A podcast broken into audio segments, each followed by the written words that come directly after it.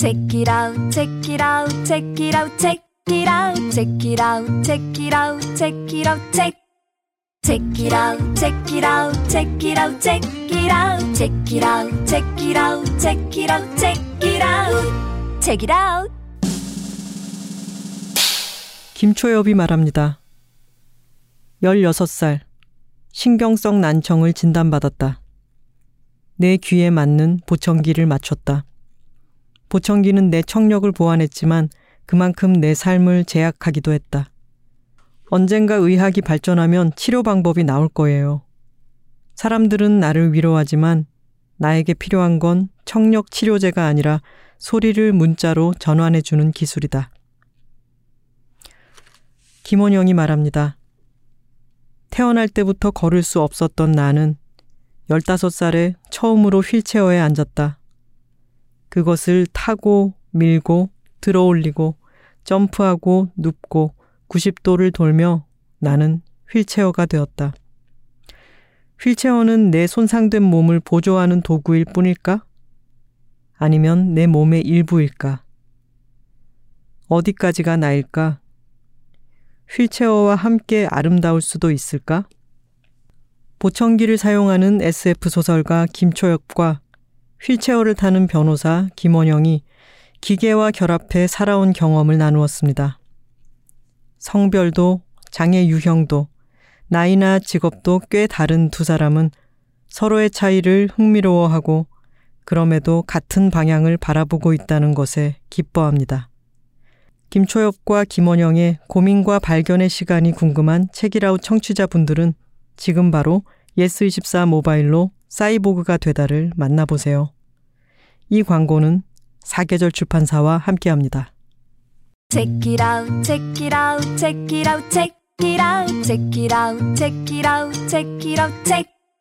Check it out, check it out, check it out, check it out, check it out, check it out, check it out, check it out, check it out.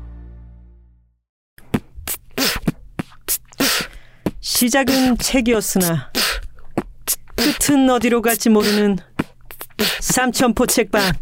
Let's go. 예, 예, 예. 안녕하세요. 저는 톨콩이고요. 안녕하세요. 단호박. 안녕하세요. 그냥입니다. 야, 반갑습니다. 반갑습니다. 자, 여러분 어떻게요? 이제 2월입니다. 아, 네. 세상에 이렇게 2020년이 이렇게 갈 줄은 2021년. 알았지만 2021년도 이렇게 갈 줄은 몰랐습니다. 제가 2020년까지는 어느 정도 예상을 했거든요. 아, 이렇게 가겠거니라고 한, 한 6월 달쯤 약간 예상이 됐었어요. 근데 2021년도 이럴 줄은 몰랐죠. 아, 그러게요. 이제 거리두기 단계도 높아졌다, 낮아졌다 하곤 하는데 요원한 것 같죠. 아, 네. 네. 그냥 새로운 질서가 우리에게 찾아온 것 같습니다. 여름을 보고 있습니다. 이번 여름이 어, 다 끝나진 않아도 그래도 뭔가 만날 수는 있지 않을까? 아. 라는 그거 전적으로 본인의 감이죠. 네, 제 감이에요. 그러니까 아 그 작년에 2020년은 이렇게 갈 것이다라는 그 감이에요. 그 감. 또 틀리는 거 아니야? 그 감이면? 그렇죠. 근데 뭐 제가 그렇게 생각하는 거니까요. 뭐 너무 그렇게 귀담아 듣지 마시고요. 저는 그렇게 생각한다고요. 참 하루하루가 아 이렇게 막 1년이 하루가 이렇게 흘러가도 되는 건가 싶을 때 여러분 소울 보십시오. 음, 아. 픽사 애니메이션 음. 소울 소울 봤습니다. 추천합니다. 어 너무 좋지 않았나요? 네, 너무 좋았어요. 이렇게 깝깝한 하루하루를 보내고 있을 때 우리 그냥님 아직 안 보셨죠? 네. 네. 아유 부러워라. 이제 처음으로 보실 거잖아요. 안 본 눈 삽니다. 네. 아, 그렇게 되나요? 안 붙는 삽니다. 아 그리고 저희가 녹음을 하러 왔더니 또 우리 각자에게 아주 고마운 선물들이 와 있었어요. 네. 아주 예쁜 포장이 되어 있고 어, 박소정님께서 agony의 again 아이디를 쓰시는 박소정 님이 어, 이러저러한 책이라웃 공개 방송과의 인연 네. 등으로 음, 책의 추천사를 쓰시게 됐다. 네.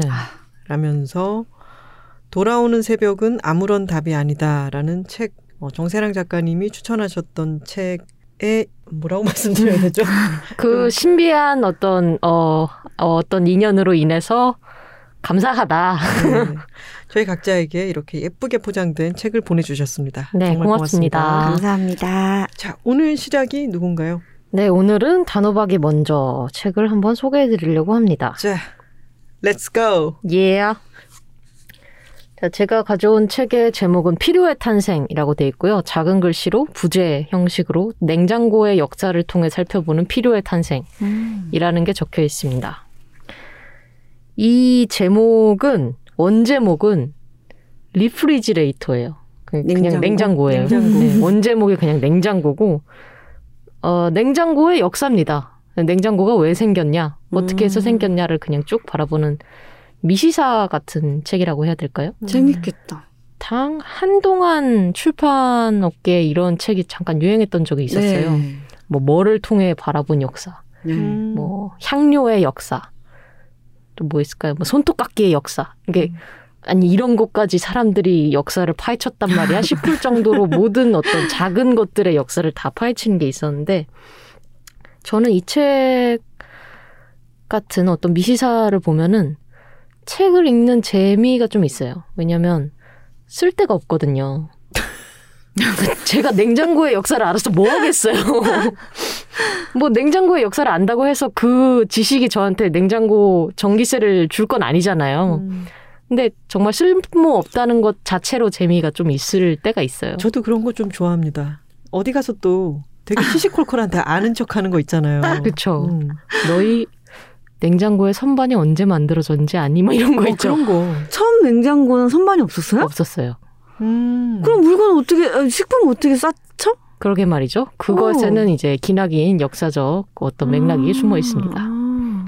벌써 냉장고가 궁금해? 처음 등장한 거는 한 언제쯤이에요? 어, 저, 저, 자, 잠시만요. 제가 그 영- 냉장고의 역사에 대한 책을 봤지만 그 연도까지 외우고 있진 않았어요. 저기 30년 대? 대답을 회피하시는 겁니까? 40년대? 자, 한국 제목은 제가 생- 제가 생각한 플로우대로 설명하게 해주세요. 네네. 되게 진심이었어 지금. 지금 순서대로 설명해야 돼. 안 그러면은 이렇게 머릿속이 꼬여버리기 때문에 죄송합니다. 처음부터 얘기를 해야 됩니다. 자, 제가 처음에 얘기하려고 하던 게 뭐였냐면 화난 건 네, 아니죠? 아니 아니 아니 아니 아닙니다. 이게 한국어로 번역이 됐을 땐 필요의 탄생인데 원제는 냉장고라 그랬잖아요. 근데 이게 약간 저는 편집자가 생각을 잘한 것 같은 게 음. 냉장고의 역사를 이야기하는 책인데 역사를 이야기하면서 어떻게 필요 없었던 것들 냉장고가 사실 저희 석기 시대부터 있었던 건 아니잖아요. 근데 이 필요 없던 것을 어떻게 지금처럼 모든 집에서 다 있어야만 하는 물건으로 바꿨는지를 마케팅의 역사라고 해도 될 만큼 아. 이 화려한 영업 사원들이 막 이야기가 펼쳐지는 거죠. 음. 그래서 냉장고의 역사라고 얘기했을 때 그런 책을 아무짝에도 쓸모없는데 왜 읽어라고 하는 사람조차 필요의 탄생, 어떻게 필요한 것으로 만들어냈냐라는 음. 제목을 보는 순간, 어, 약간 혹하는데? 라는 생각이 들 수 있겠다는 그런 마음이 들었어요. 음. 그리고 표지에 필요는 과연 무엇으로 만들어지는가라는 제 질문이 나와 있고요. 그 질문에 대해서 세 가지가 또 나와 있는데, 기술의 진보일까? 시대의 흐름일까? 마케팅의 집념일까? 음. 라는 음. 텍스트가 나와 있습니다. 결론부터 얘기하자면 그 셋 다예요. 음. 하지만 마케팅도 분명 음. 어떤 일조를 하고 있고 시대의 흐름도 분명히 있을 것이고 기술의 진보도 뭔가 한 일이 있었겠죠. 음. 지금은 가정용 냉장고가 다들 있으니까 그거에 대해서 별로 생각을 안 하게 되긴 하는데 유럽 지역에서 가정용 냉장고가 주방에 꼭 필요하다라고 받아들인 게 한 50년 정도밖에 안 됐대요. 아 그래요? 네, 지금이 2020년이니까 음. 1970년대 정도부터 아 이게 필수적이다라고 아. 받아들이기 시작했던 거고 음. 미국도 그 전보다 받아들이긴 했지만 80년 정도라고 해요. 그러면 1940년 쯤 됐었던 거죠. 음. 아, 되게 우리- 놀랍네요. 그러게요. 우리나라는 언제 들어간지는 잘 모르겠습니다. 제가 80년대 이후에 태어나서 태어났을 때 있었죠? 네, 태어났을 때 있었어요. 그럼 된 거예요. 아무튼 80년대 이전이다. 태어났을 때 있었는데 제가 기억하고 있던 건 뭐냐면 할아버지가 전라북도에 사시는데 할아버지 집 앞에 얼음집이 있었어요. 얼음 장수. 네. 어. 근데 그 얼음집이 꼭 얼음이라고 안 써놓고 얼음이라고 써놔요. 꼭. 얼음. 음. 왜 그런지 모르겠는데 하여튼 다 얼음이라고 써 있더라고요. 그리고 옆에를 살짝 보면 정말 조그만한 공장처럼 생겼는데 석재를 이렇게 직육면체로 잘라놓은 것처럼 얼음이 이렇게 쌓여 있었어요. 아. 당시 어렸을 때 제가 질문했던 기억이 나요. 저런 얼음을 누가 다 쓰는 거냐라고 음. 물어봤었는데 아 다 필요가 있다라고 할아버지가 말씀해 주셨던 기억이 있거든요. 잠깐 잠깐. 그러면 그 얼음은 어떻게 만들죠? 물을 얼려서? 물을 근데 냉장고가 다 그렇게 있지 않은 시대였다면 그러면 그 얼음을 물을 얼리는 거는 어디서 얼리지? 만약에 한겨울이 아, 아니라면은 그거에 대한 내용도 나와 있지요. 오. 아유 우리 단호박이를 근데 flow 내버려둬요. 따라가요. 그렇죠, 그렇죠. flow 안 따라가면 혼나, 혼나. 지금 기다리세요. 얘기하면 어. 헷갈려서 안 돼요. 아, 네. 기다리세요. 제가 준비한 대로 따라가야. 돼요. 번호표 뽑고 기다리세요. 약간 이거 오마카세 같아요. 아유 손님 제가 내드리겠습니다. 네, 고치지 마시고요. 네. 네. 회부터 먹으면 안 될까요? 어, 안 드리는 됩니다. 대로 드세요. 그럼요. 그래서 생각해봤을 때 그 얼음집이 예전에 냉장고가 없었을 때 사람들이 그 얼음집에서 얼음을 받아가겠구나라는 생각이 이제서야 들더라고요. 음. 그 얼음집은 제가 어릴 때 뭐 당연히 문을 닫긴 했습니다. 이 처음에 냉장고가 없었을 때는 가정용 아이스박스를 주로 썼었대요. 음. 그래서 이 얼음 산업에서 파생된 이게 상품이게 된 건데 예전에 그럼 얼음을 어디서 갖고 왔느냐? 처음에는 더 추운 지방에서 캐다가 가져왔어요. 헐. 뭐 예를 들면 우리나라로 치자면 석빙고도 있었잖아요. 네, 네. 더 추운 지방이나 어떤 동굴 깊숙이 들어가면 영도 이하로 내려가는 지점이 있어서 거기서 사람들이 열심히 캐서 이제 귀족들한테 접대를 했겠죠. 그래서 그 당시에는 그런 식으로 이제 하다가 점점 사람들이 얼음을 너무 좋아하기 시작하잖아요. 차고 맛있고 이걸로 빙수도 만들 수 있고 그래서 귀족들만 쓰던 건데 귀족들이 쓰니까 나도 쓰고 싶어지고 그래서 점점 얼음을 만드는 기술이 또 발전을 하기 시작해요. 어떻게 만드는지는 사실 제가 잘 안 읽었어요. 과학적인 부분이라서 어, 관심 있으시면 한번 책을 보시고 와, 이런 책 속이 너무 파격적이야. 너무 신선해. 세상 좋네요. 네, 약간 화학식이 있어가지고 보기 싫더라고요. 자 이게. 뭐냐? 오마카세입니다. 자 손님 요청하시는 건 알겠는데요. 제가 드리는 대로 드세요. 그건 제 전문 분야가 아니라 가지고 옆집에 가시면 되고. 네, 맞아요. 근데 이렇게 만들어서도 쓰고 캐서도 쓰고 하면서 사람들이 얼음을 좋아했었는데 이제 1994년 여름에 더위가 엄청 심했을 때가 있었대요. 미국에서. 1994년이요? 네. 1894년이요. 아, 네. 네. 그래서 그때 단어가 뭐였냐면 얼음 기근이었어요. 어머나, 아 재밌다. 사람들이 너무 얼음을 필요로 하는데 다 얼음이 녹아버린 거죠. 음, 그러고 인공 얼음을 생산할 때 암모니아를 썼었대요. 어. 음. 암모니아를 사용해서 어떻게 얼음을 만들어지는지는 잘 모르겠습니다. 하여튼 만들어서 썼는데 전쟁이 나면서 이 암모니아를 다 탄약 공장에 쓰는 바람에 음. 얼음을 만들어낼 암모니아가 부족하게 된 거예요. 아. 사람들이 점점 이제 얼음을 안정적으로 공급받지 못하니까 이막 어, 중금단 증상에 이제 시달리기 음. 시작하는 거죠. 좀 안정적으로 줄 수 없겠냐? 막 내가 필요한데 왜 없는 거야 하면서 방법을 이제 찾기 시작합니다. 근데 그 당시까지 사실은 냉장 기술이란 게 있긴 있었대요. 근데 문제가 뭐였냐면 과학적으로는 이미 기술이 있었는데 기술자들은 거기에 관심이 없었던 거예요. 음. 그래서 과학자들은 자기들끼리 신나가지고 막 열과 온도하고 기체하고 막 막, 막 하면서 기초 과학하고 뭐 열을 운반하는 냉매를 어떻게 할 것인가 막 과학자들이 신나서 만들고 냉기가 어떻게 하면 계속 순환이 될까요 하면서 논문을 만들어냈는데 정작 기술자들은 그걸 몰랐던 거죠. 그 기술자들이랑 과학자가 만나게 된 계기가 뭐냐면 박람회, 음. 만국 아. 박람회라고 불리는 그, 음. 그 엑스포 같은 거. 그쵸. 네. 엑스포 같은 것들에서 이제 빵 하고 터진 거죠. 그래서 이 박람회에서 온갖 종류의 얼음을 만들어내는 기계가 막 선보이기 시작해요. 뭐 우리 기계는 이렇게 얼음을 만들어요. 우리 기계는 냉기를 순환해서 얼음을 만들어요. 우리 기계는 이렇게 만든단다 하면서 이제 거기서 제빙기 산업이 이제 활발해진 거예요. 음. 그때까지만 해도 냉장고가 아니라 얼음을 만들어낸 기계였던 거죠. 음. 아. 왜냐하면 사람들은 이제까지 얼음을 썼고 얼음을 사용해서 음. 빙수를 만들고 차갑게 했었으니까 그거 자체를 차갑게 하는 게 아니라 아. 그냥 얼음을 만들어내면 얘를 차갑게 할 수 있겠다가 됐던 거예요. 음. 근데 그 당시에 이제 박람회가 빵 하고 터지면서 사람들이 제품들이 막 만들어지기 시작하는 거죠. 그러면서 제빙기 기술에서 이제 냉각 설비가 또 만들어지기 시작을 합니다. 제가 너무 또 어, 너무 긴 오마카세를 하고 있는 건 아니죠? 아니야 괜찮나요? 아니야. 네. 굉장히 어, 재밌어요. 저희는 껴들 수 없으니까 네. 가만히 듣고 있었습니다. 네. 셰프님, 우리 네. 지배해줘. 그래서 냉각 설비가 이제 드디어 만들어지기 시작하는데 처음에 개발된 건 가정용이 아니었고 냉동 화물선이었어요. 아. 그래서 저쪽 먼 나라에서부터 고기를 수입해 온다. 음. 그러면 예전에는 소랑 돼지랑 양을 그냥 화물선에 산채로 들여와서 걔네들이 먹고 똥 싸고 하는 동안 계속 이렇게 배를 타고 가서 그 친구들을 이제 팔았던 거죠. 음. 근데 냉동 화물선이 들어오니까 이제는 농산물이든 뭐든 다 얼려서 갖고 올 수 있게 되는 거예요. 음. 그러면서 사람들이 비약적으로 음식을 소비하는 단위나 방법이 달라지기 시작한 거죠. 어, 재밌어, 재밌어. 그렇죠. 그 이후에야 가정용 냉장고가 이제 선을 보이게 됩니다. 음. 근데 사람들이 냉장고를 안 썼어요. 왜냐면 자기네들은 이제까지 오랜 시간 동안 얼음을 써왔으니까 이걸 쓸 이유가 없는 거예요. 너무 비싸고 아. 못 보던 거고 굳이? 뭐 어떻게. 되는지 잘 모르겠고 나는 도시에 살고 있었는데 도시에는 얼음집 다 있지. 음. 얼음을 날라주는 얼음 장수도 있지. 나는 뭐 별로 필요 없는데? 음. 라는 생각을 했던 거죠.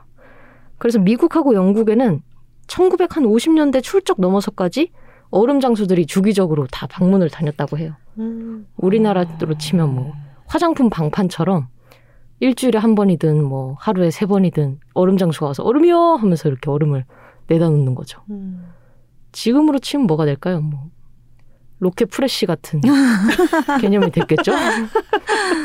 그러고 왜 또 안 만들었냐면 멀쩡하게 작동하지를 않는 거예요. 그리고 자기 집에 있는 아이스박스는 멀쩡하게 작동을 하는 거죠. 왜 음. 얼음만 있으면 되니까. 음. 근데 이거는 어떻게 생겼는지도 잘 모르겠고 자동차보다 한 두 배 정도 가격이었대요.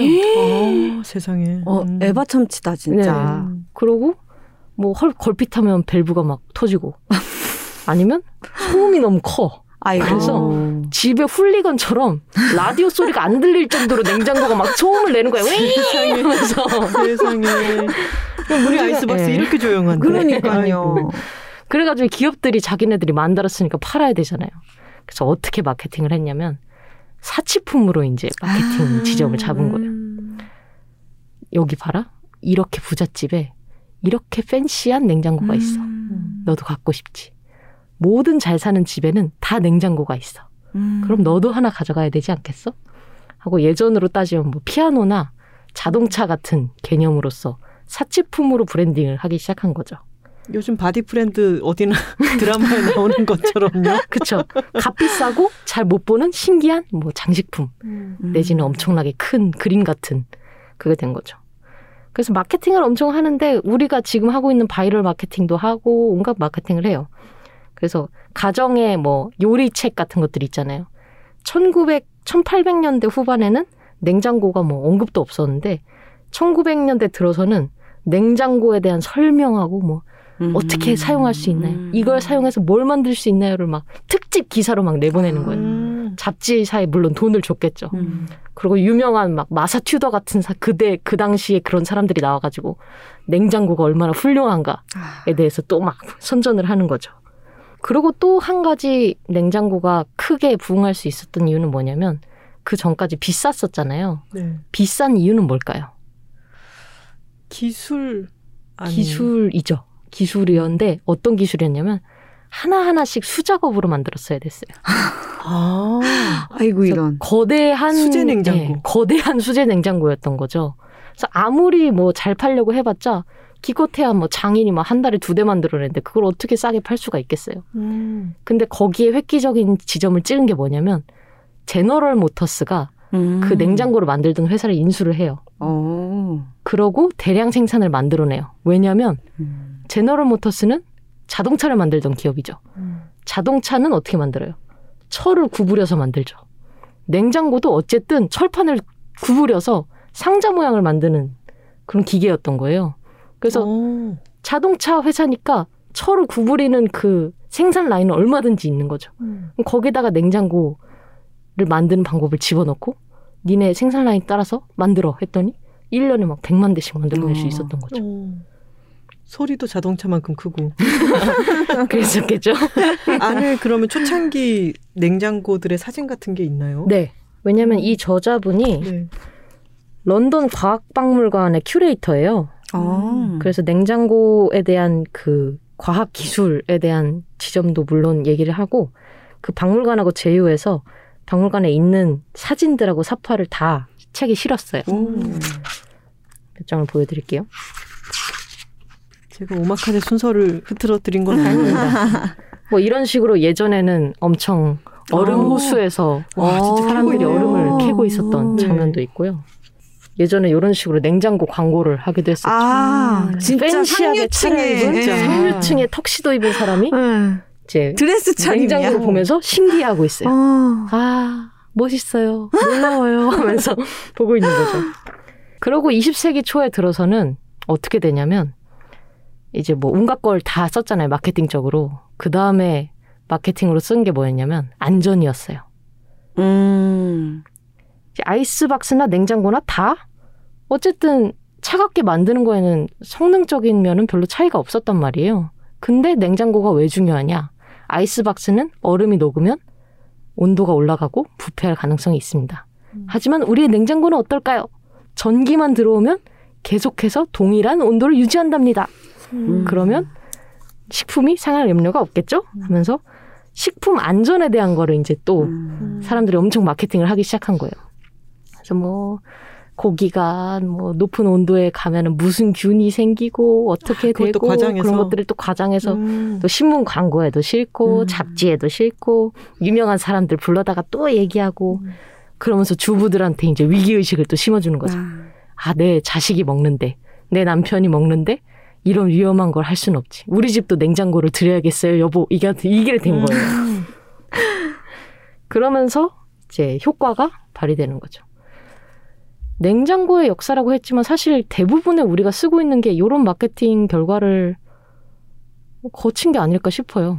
맞아. 저 지금 들으면서 너무 놀란 게 현대에 일어나고 있는 마케팅 여러 수법들과 너무 똑같지 않아요? 그쵸. 저는 기기를 사게 되면은 그 기기를 다시 관리하는 거를 늘 생각을 하기 때문에 기기를 살 때 늘 사람들이 다 사도 아직 내가 쓰기에 괜찮다 싶으면 안 사는 편이거든요. 그래서 저희 집에는 식세기가 없고 건조기도 없어요.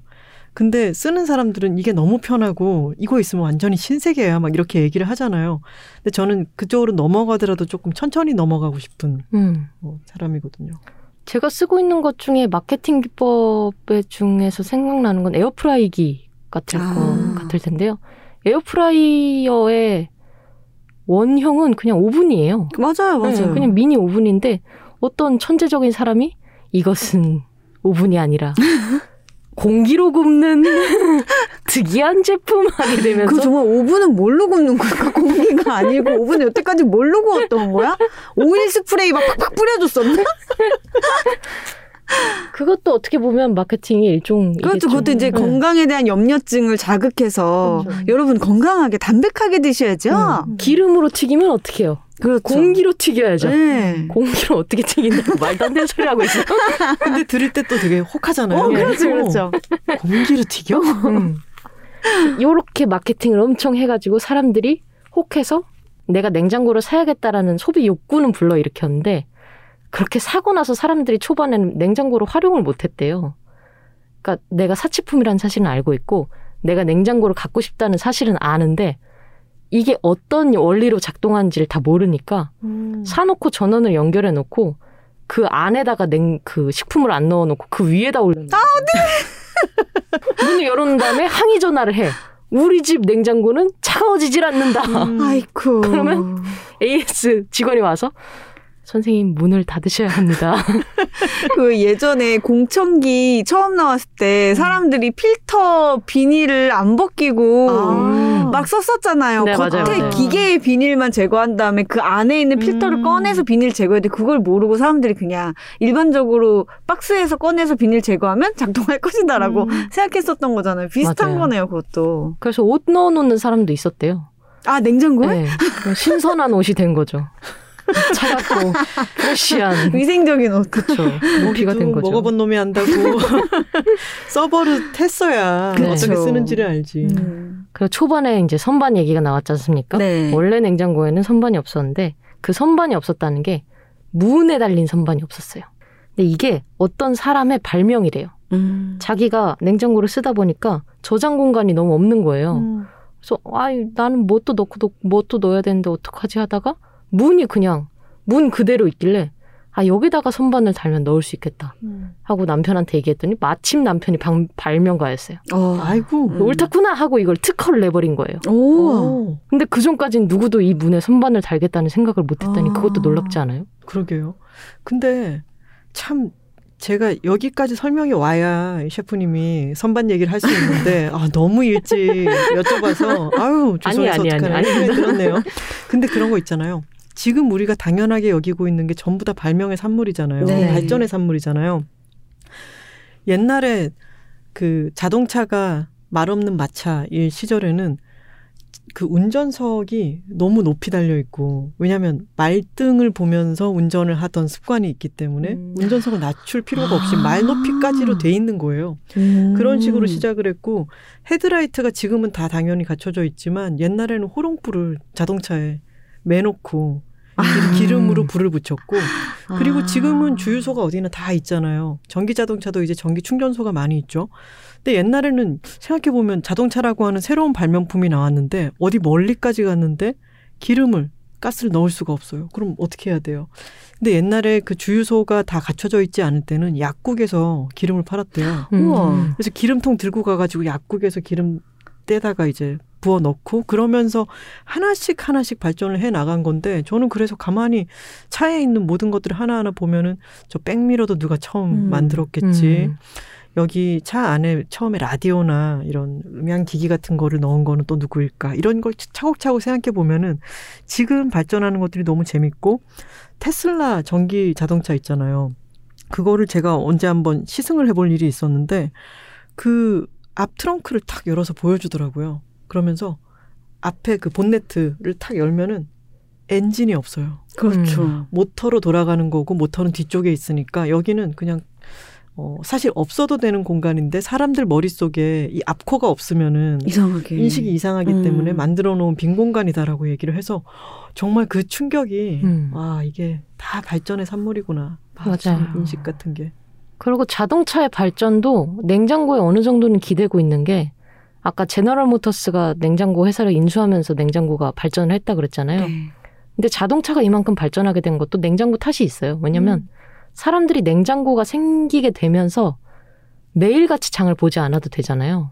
아. 그래서 일주일에 한 번씩 멀리 나가서 장을 엄청 크게 본 다음에 다시 교회로 나가서 살아도 되게 된 거예요. 아. 그래서 미국 사람들이 이렇게 교회로 나가서 살게 된 것도 사실은 냉장고에 탓이 있는 거죠. 그러네. 대박. 저 멀리 있으면 시장 나비 근처에. 계속 있어야 되니까. 네.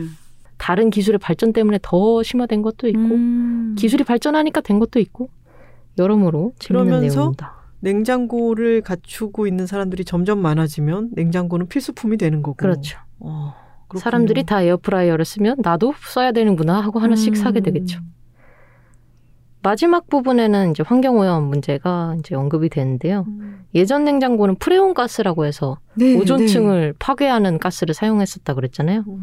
지금은 프레온 가스를 많이 사용하고 있지는 않은데 아, 저 이거 아, 되게 그렇군요. 궁금했어요. 네. 왜냐면 한때 그 오존층 파괴 맞아요. 문제로 프레온 가스 얘기가 엄청 많이 다가 90년대 말 정도까지 많았던 음. 것 같은데 어느 날 이 얘기가 없어진 거예요. 네. 그래서 왜 안 하지 이제 그 얘기를 그 대체됐나 되게 궁금했거든요. 드디어 알게 됐어. 냉매를 다른 걸로 대체를 했는데 문제는 이제 대체한 것이 뭐 수소, 불화탄소 뭐 이런 거래요. 뭔진 잘 모르겠어요. 네. 네, 바뀌었는데 이 기체도 사실은 온실 효과를 일으키긴 일으키는 거죠. 아, 슈퍼마켓에 비치된 냉장고 보시면 무늬 없이 다 어, 뚫려 맞아요. 있고 두부랑 아, 아. 콩나물이랑 뭐 우유 음. 같은 거 진열해 놓는 냉장고 있잖아요. 네. 거기서 발생하는 에너지 양이 사실은 어마, 어마무시한 음. 거죠. 음. 전체 슈퍼마켓에서 에너지를 뭐 이게 100을 쓴다. 그럼 사실은 그런 냉장고에서만 50을 사용을 한대요. 음. 그래서 이 냉장고로 인해서 사람들이 자동차도 더 많이 쓰고 더 많이 사 먹고 더 많이 쟁여놓고 그러면서 더 소비를 하게 되는 측면도 있게 되는 것 같습니다. 네. 저 지금 지금까지 의문을 안 갖고 있던 것이 지금 말씀 들으면서 어떤 데는 문을 열고 꺼내잖아요. 그걸 당연하게 생각하잖아요. 네. 근데 두부 콩나물 있는 데는 을에 문이 없고 그러면은 그 냉기가 계속해서 낭비되고 있는 건데 네. 그것에 대해서 제가 지금까지 생각을 안 해봤다는 게 음. 깨달아지네요. 와. 그렇죠. 그리고 여름에 에어컨 빵빵 나오는 마트 갔을 때 그런 우유 코너 근처 가면 얼어 죽잖아요. 추워요. 네. 예. 맞아요. 와, 그러 거기서 나오고 있는 그리고 낭비되고 있는 냉기라는 게 쓰고 있는 에너지가 엄청나겠네요. 그러니까. 음. 그리고 책 완전 마지막에 보시면 최근 기술에 대해서도 설명을 하는데 요새는 양자 냉장고도 있대요. 무슨 냉장고? 양자 냉장고. 양자 역학을 활용한대요. 오. 근데 뭔지는 모르겠어. 내가 양자 역학에 대해 모르니까 양자 냉장고가 개발 중이라는 것만 여기서 언급을 하지 음. 뭔지에 대해서는 이 책에서 설명을 하질 않아요. 이거는 분야에 양자를 붙이면 돼. 그래서 이거는 실제로 개발이 되면 아마 아실 수 있을 겁니다. 에이.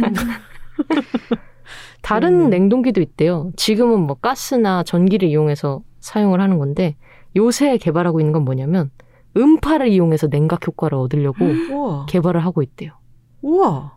신기하죠? 네, 너무 네. 신기하네요. 어떻게 그럴 수 있죠? 아니 그리고 전자레인지도 생각해 보면 너무 신기하잖아요. 맞아요. 뭐 이렇게 누르고 뭐가 되는 것 음. 같지도 않은데 속까지 따뜻해지는 그렇죠. 무언가가 발생한다. 처음에 얼마나 신기했습니까? 맞아요. 냉장고도 완전히 달라질 수도 있겠네요. 그렇죠. 중요한 건 제가 이제까지 오마카세를 했지만 책은 완전히 다른 내용일 수도 있으니까요. 일단은 책을 읽어보셔야 합니다. 알겠죠?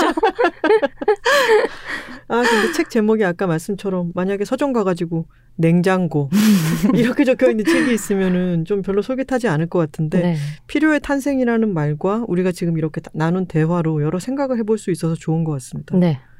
되게 재밌네요. 음. 흥미로워요. 소개는 거기까지인가요? 네. 제 소개는 여기까지입니다. 자, 제가 또 잊을만 하면 벽돌 한 장씩 갖고 오지 않습니까? 그 벽돌 한 장씩들의 또 공통점이 뭐냐면, 어, 아주 밋밋한 제목을 갖고 있다. 음. 또, 진리의 발견. 그쵸. 땡땡의 땡땡을 땡땡. 땡땡. 어, 땡땡. 너무 많잖아요.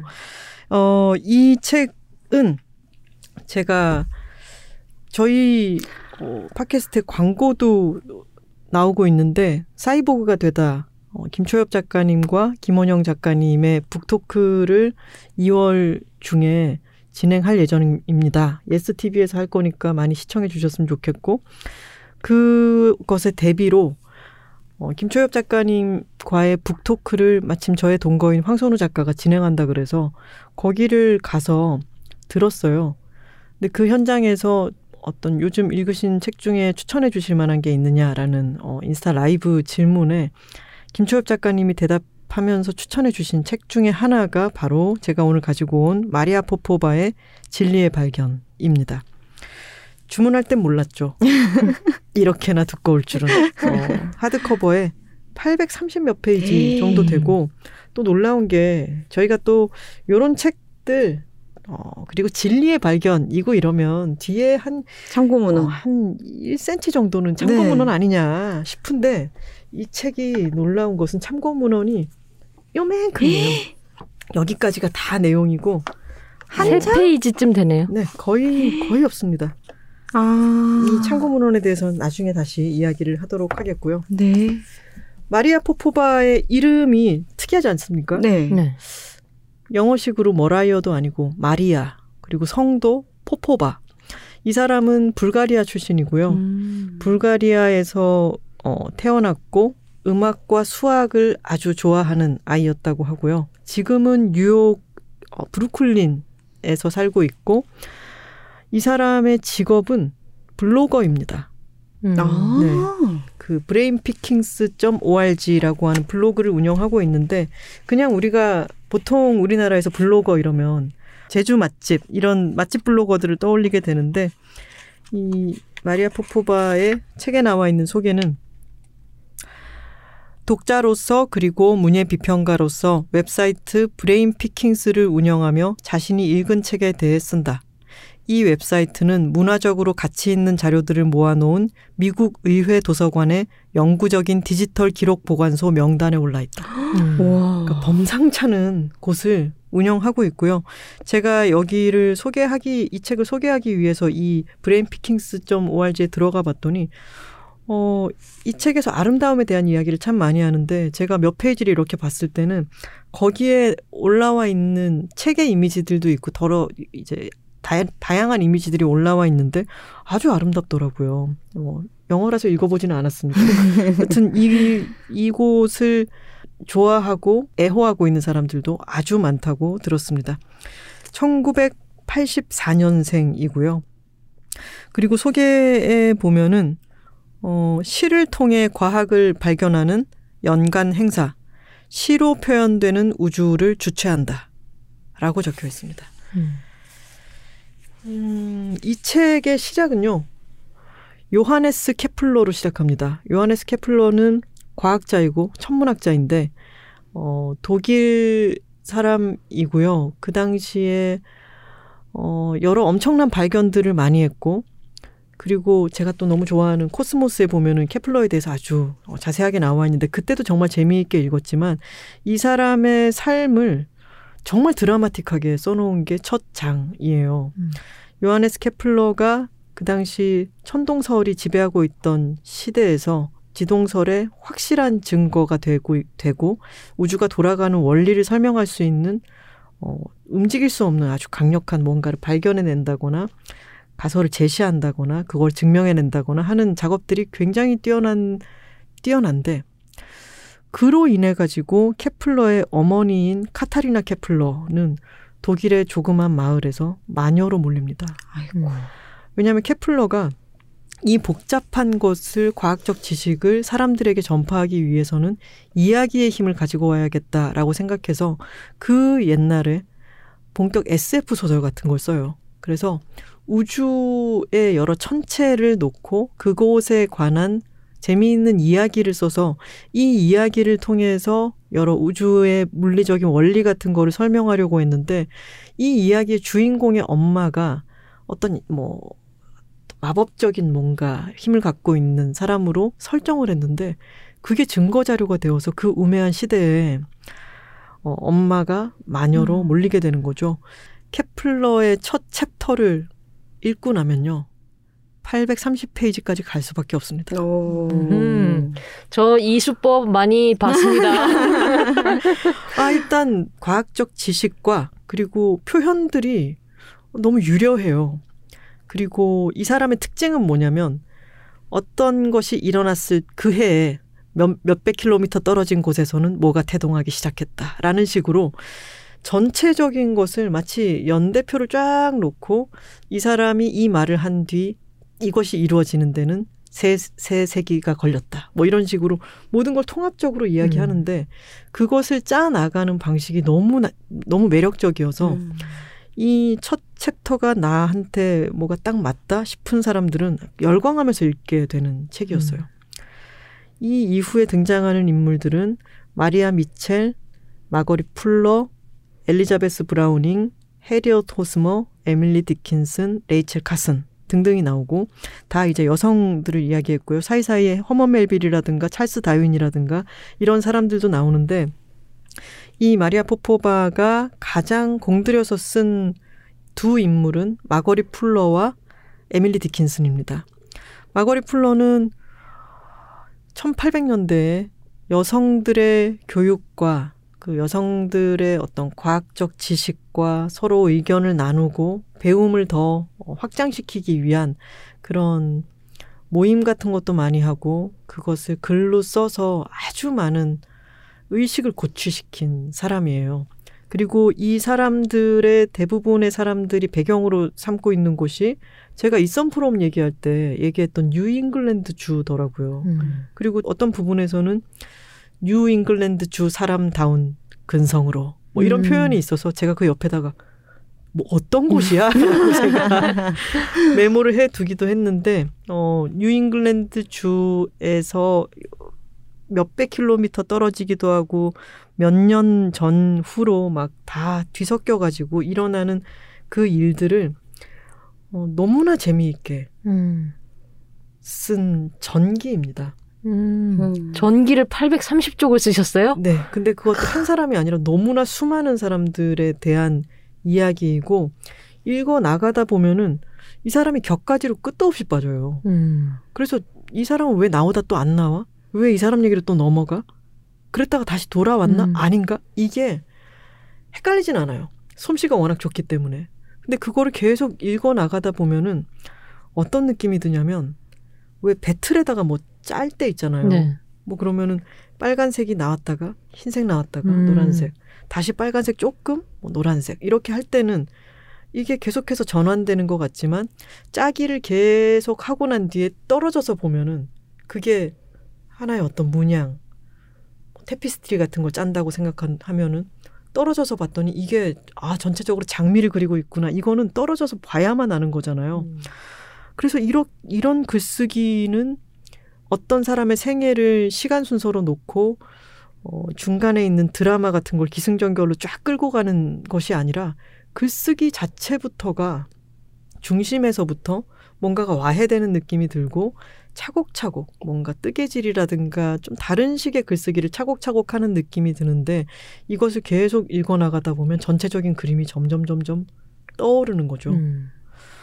맨 처음에 보면은 테세우스의 배 이야기를 합니다. 저희 삼천포 책방에서도 잠깐 그 얘기를 했었는데 어떤 배가 있는데 그 상징적인 어, 배가 아주 오랫동안 계속해서 수선이 되어서 돛도 처음에 돛이 아니고 갑판도 처음에 갑판이 아니고 모든 것이 하나하나 다 바뀌어서 맨 처음에 그 배를 처음 진수할 때에 원래 세포가 하나도 남아있지 않다면 이 배는 원래 배인가 아닌가 이런 질문을 해요. 근데 그러면서 어떤 조각 조각으로서의 자아라든가 진실의 조각들 그래서 그런 조각 조각 하나로서의 진리도 있고 조각 조각 하나로서의 사람이기도 하고 한 사람 안에서의 여러 조각들이기도 해요. 그래서 이 책을 읽는다는 것은 이 저자의 표현처럼 모자이크 같은 느낌이 듭니다. 어, 그리고 전기이고 또 많은 부분 학자와 작가에 대한 전기이기 때문에 그 사람들이 주고받은 편지라든가 그 사람이 쓴 일기, 저작 같은 데서 인용하는 부분이 아주 많은데 때로는 너무 사변적인 데까지 가는 거 아닌가? 음. 너무 이 사람들 사이에 미묘한 애정 관계 같은 것들에 너무 파고 들어가는 거 아닌가 싶어서 조금 당황스럽기도 했어요. 근데 결국은 그게 어 아까 말씀드린 것처럼 좀 떨어져서 봤을 때 이 사람이 왜 그런 식으로 썼는지 그런 식으로 배치했는지가 알게 되더라고요. 그리고 읽어 나가는 동안 지루해지지는 않습니다. 이 책은. 음.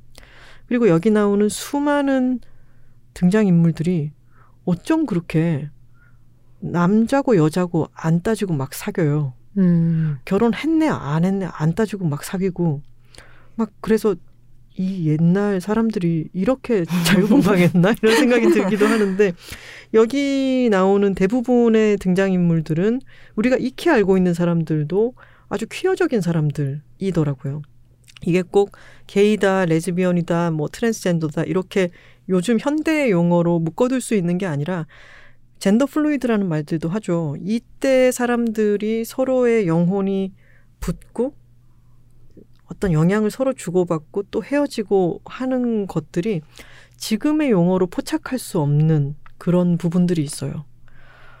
그러면서 어떤 사람들이 맨 처음에 심어 놓았던, 초창기에 심어 놓았던 어떤 씨앗이 점점 자라서 100년 뒤에 태어난 사람이 그것에 영향을 받아서 무언가를 더 쓰고 좀 더 나아가고 지식의 경계를 확장하고 이런 것들을 아주 아, 픽진하면서도 아주 거시적인 시각에서 어, 일별을 할 수 있달까 아주 신기한 독서 경험이었습니다.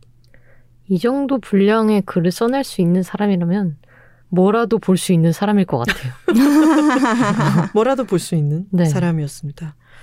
어, 여기 보면은 이걸 뭐라고 읽어야 될지 모르겠는데 라틴어로 쓰여 있다는데 음, 지니어스 로키라고 읽어야 될까요? 지니어스가 아니라 제니우스일 수도 있겠죠. 여기 이렇게 쓰여 있어요. 시 발음은 어떻게 했는지 기억이 안 나는데 음. 제니우스 로치가 맞는 것 같아요. 음. 이것이 장소의 정신이라고 하는 뜻이라는데 이 사람이 아까 뉴잉글랜드주 얘기를 하기도 했지만 이탈리아가 배경이기도 하고 유럽으로 막 뭐가 넘어가 가지고 또 벌어지기도 하는데 어떤 시대라든가 어떤 장소라든가 거기에서 태어난 영혼이 그곳이 아니라 다른 장소나 다른 시대에 이것을 갖다 놓았을 때는 훨씬 다양한 생각도 못한 방식으로 발현이 될 수 있는 거죠. 여기서 아주 인상적이었던 이야기는 아까 제가 말씀드린 마리 마거렛 풀러라고 하는 사람의 인생 이야기인데 한 챕터로 지나가는 사람들도 있고요. 그리고 한 챕터 안에서 잠깐 몇 줄로 언급되는 사람도 제목에 올라 있는 경우도 있어요. 근데 마거리 풀러 같은 경우에는 여러 챕터 동안 이 사람의 삶을 다 재구성을 합니다. 그랬는데 이 마거리 풀러의 장 끄트머리에 가면은 이 사람은 결혼 제도에 대해서도 아주 시니컬한 사람이었고 그것은 오히려 제도의 타락이라고 말할 수도 있다라고 얘기했던 사람이었고 또 남자와 여자를 가리지 않고 어떤 정열적인 마음에 불타오르기도 하고 하지만 육체적인 사랑에 대해서는 계속해서 유보했던 그런 사람이었는데 이 사람이 어 그리고 너무 비범한 재능의 소유자였기 때문에 자신의 지성을 받아들일 수 있는 사람을 만나기가 너무 힘든 거예요. 근데 어떤 그 자신의 지성을 알아볼 수 있고 서로 대화가 너무 잘 통하는 사람에게는 너무 서툰 행동을 계속 반복하면서 어떤 감정적으로 비탄에 자꾸 빠지게 되는 거죠. 이를테면 어떤 여자를 사랑했어요. 그 다음에는 또 어떤 남자와 사랑에 빠졌어요. 근데 이 여자와 남자가 약혼했다는 거를 신문을 보고 알아요. 자기는 계속 구애하고 있던 중에. 어허. 이런 식의 어 연애사 안에서도 뭔가 너무 붙잡고 막 바지가랑이를 붙들고 늘어지고 이러다가 비참하게 버려지고 이런 장면들이 이제 계속 나오다가 자신이 원하는 대로 나의 삶, 그 당시에 여성들의 삶이라는 것은 교육받을 기회도 없고 얼마나 꽉 닫혀 있는 것이었습니까? 근데 마거리 풀러는 자신의 의지로 불굴의 의지와 대범함, 지성 이런 것으로 자신의 세계를 계속 넓히고 그리고 다른 여성과 수많은 사람들의 세계를 계속해서 넓혔던 의지를 가진 사람이었는데 이 사람이 이탈리아에 갔다가 성 베드로 성당에서 길을 잃어요. 그러다가 너무 우연히 어떤 남자를 만나게 됐는데 자신은 이탈리아어를 잘 하지 못하기 때문에 서로 대화라는 것도 잘 안 통하고 이 남자는 그리고 학식이 그렇게 있지도 않아요. 근데 이 남자가 자기의 집과 반대 방향인 어, 이 마거리 풀러의 숙소로 45분 동안 걸어서 이 사람을 데려다 줘요. 그러면서 사랑에 빠져버려요. 음. 이 점점 진리의 탄 발견이라기엔 너무 뭔가 세기의 로맨스 스토리라든가. 아, 맞습니다. 너무 정확하게 보셨어요. 진리의 탐구, 요하네스 케플러까지는 막, 아, 그래. 그 다음에 마거리, 마리아 미첼까지도 막, 아, 그래, 진리. 막 이렇게 가다가 제가 아까 말씀드린 것처럼 왜 이렇게 감정 상태에 이렇게 깊숙이까지 들어가는 거야? 당황스럽다고 말씀드렸잖아요. 근데 이 책이 말하고자 하는 바는 진리의 탐구와 아름다움에 대한 탐구와 인생의 감정적인 사건이라고 하는 것, 그리고 그 감정이라고 하는 것을 촉발시키는 우연을 따라가는 것. 그것이 인생 자체를 구성하고, 음. 그리고 인생이 아주 덧없이 그런 우연 때문에 사라져 버리기도 하지만, 음. 진짜 사라지는 것은 아니라는 것. 그런 이야기를 하고 있기도 합니다. 마거리 풀러의 이야기는 그래서 그 이태리 남자랑 미국에서는 그렇게 결혼 제도는 타락한 못이라고까지 얘기했던 사람이 결혼을 하네. 음. 그러고 난 뒤에 갑자기 이야기가 끊겨요. 그리고 에밀리 디킨슨으로 넘어갑니다. 뭐 다른 조각가인 해리엇 호스머로 넘어갔다가 에밀리 디킨슨으로 넘어갔다가 마지막에 침묵의 봄을 쓴 레이첼 카슨까지 이야기를 하고 나서 맨 마지막에 마거리 풀러의 인생의 마지막이 다시 등장해요. 음. 그것이 이런 일반적인 전기의 전개 방식과는 다르죠. 근데 처, 이 사람의 마거리 풀러의 연애사에 왜 이렇게까지 깊숙이 들어갔는가와 그리고 왜 이 사람의 인생의 대반전 그리고 맨 마지막에 그 사람의 인생의 결말을 맨 뒤쪽으로 뺐는지는 읽어 보시면은 아. 어, 왜 이런 구조를 잡았는지 아시게 될 거예요. 마리아 포포바는 아까 제가 시로 표현되는 우주라고 하는 연간 행사를 주최하는 사람이라고 했잖아요. 이 사람은 어렸을 때 음악과 수학에 아주 심취했던 사람이기도 하고 이 책에서 가장 중요하게 이야기하는 것은 진리, 진실과 그러니까 그거는 지식일 수도 있고 어떤 물리적인 원리일 수도 있고 과학적인 발견일 수도 있고 그리고 아름다움 이를테면 꽃이 갖고 있는 아름다움이라든가 어떤 관계의 아름다움, 사랑의 아름다움 이런 것들이 있는데 그거 두 개가 이 사람의 아주 중요한 축이에요. 근데 이 둘을 추구하는 것이 두 개의 다른 일이 아니라는 거죠. 음. 진리는 아름다움의 형태로 나타나고 아름다움을 추구하는 것이 진리에 가닿게 한다라고 하는 과학과 시가 이 책 속에서 분출을 하고 서로 맞닥뜨리고 뒤섞여 버리는데 참 이것은 설명하기가 어려운데 음. 그 과학과 시가 막 뒤엉켜서 830페이지까지 나아가는 책이다라고 하면은 어느 정도 네. 음. 가닿을 수 있지 않을까 싶네요. 결국에는 이제 진리와 자유가 같은 데서 만나고 음. 자유와 미가 같은 데서 만나고 여러 여기 등장하는 어, 여성들은 대단합니다. 진짜 모든 것을 억압받고 그리고 교육의 기회라든가 어떤 기관에 들어갈 수 있는 기회 같은 것을 전혀 보장받지 못한 사람들이 엄청난 재능과 뼈를 깎는 노력으로 뭐 몇천 몇백 년 만에 처음으로 여성이 여기 들어갔다라든가 뭐 이런 식의 기록들을 세우는 여성들이고 여성들로서 그 당시에 가진 한계도 있지만 그 한계를 계속해서 넓혀간다는 것이 전체 인류를 들어 올리는 것에 어떻게 기여하게 되는가도 느끼게 되고요. 메리 서머빌이라고 하는 과학자가 나오는데 우리는 요즘 과학자, scientist라고 하는 말을 당연하게 사용하잖아요. 근데 이 메리 서머빌을 표현하기 위해서 과학자라고 하는 말이 만들어졌어요. 어, 너무 멋있다. 그 전에는 man of science였대요. 근데 전부 다 man이 당연했기 때문에. 근데 메리 서머빌이 최초로 이 사람을 어떻게 표현해야 되지? 이런 의문을 갖게 만든 거죠. 그래서 scientist라고 하는 말을. 탄생시키게 됩니다. 음. 그렇게 인류의 의식과 어떤 변방을 계속해서 더 펼쳐나가는 그런 하나하나의 이야기들이었고 우주적이에요. 음. 우주적이면서도 아주 일기적입니다. 옛날 사람들은 어쩜 그렇게 시시콜콜하고 자기 불륜 얘기를 그렇게 일기장에 다 써놨어. 남편이랑 같이 살고 있는데 거기다가 SNS가 없었잖아. 그러니까요. 제가 그 생각 많이 했어요. 음. 편지도 너무 많이 시시콜콜 써놨는데 이 사람들이 이때 트위터, 트위터 한 인스타그램 거예요. 트위터 한 이런 거야. 들었어요. 난리 났었지 그때 있었으면. 아유 그냥 뭐 아유 뭐 그건 뭐 하루에 200트윗씩 했을 거예요. DM이 서로 막 사랑의 미로를 속삭이며. 저는 그래서 아 이런 식의 글쓰기가 너무 새롭고 짜릿해가지고 이걸 제가 토요일에 저희 어, 선배를 오랜만에 만날 일이 있어서 술을 한 잔 마시고 다음날 뻗어 있었거든요. 그리고 일요일 밤이 되어서 아 이 책 생각보다 너무 두껍네. 그러면서 이제 이걸 펼쳤다가 음. 이거 나 삼천포에 해야겠다. 어. 사라 주말이 사라지고 이제 시간과 공간의 방에 들어섰군요. 그렇게 들어섰는데 제가 사이에 말하기를 말하기 오디오북 녹음도 있고 여러 스케줄이 있으니까 읽을 시간이 없지만 이걸 꼭 해야겠다 싶어가지고 어제 새벽 4시 반까지 읽었잖아요. 어. 잠을 주무셔야 됩니다, 선생님.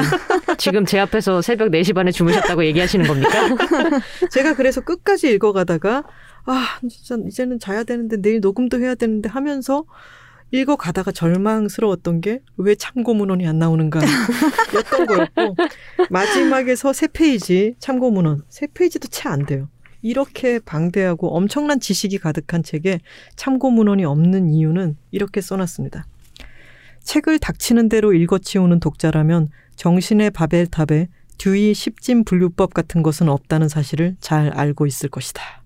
그러니까 이 사람이 읽어치운 모든 것들이 그냥 안에서 조합되어 가지고 나온 것들이고 이 참고문헌은 내가 그중 정말 열심히 일부러 찾아본 것들만 중요 순서에 따라서 썼다 해서 음. 아주 짧게 나와 있어요. 하지만 어 아까 말씀드린 것처럼 케플러까지만 일단 읽어보시라. 음. 케플러까지가 맞는 사람이라면 당신은 835페이지까지 달려가게 될 것입니다. 아, 오늘 똘콩님이 영업을 참 맛깔나게 잘하시네요. 떡밥을 톡톡 던지고 미끼를 팍팍 던지시면서. 이 진리의 발견을 한번 읽으셔서 그래요. 어떻게 직줘야 될지 약간 감을 어, 잡은 그러신가 거야. 봐요. 가만히 있어보자. 내가 여기서 이걸 던지면 사람들은 궁금해하겠지? 하지만 타다!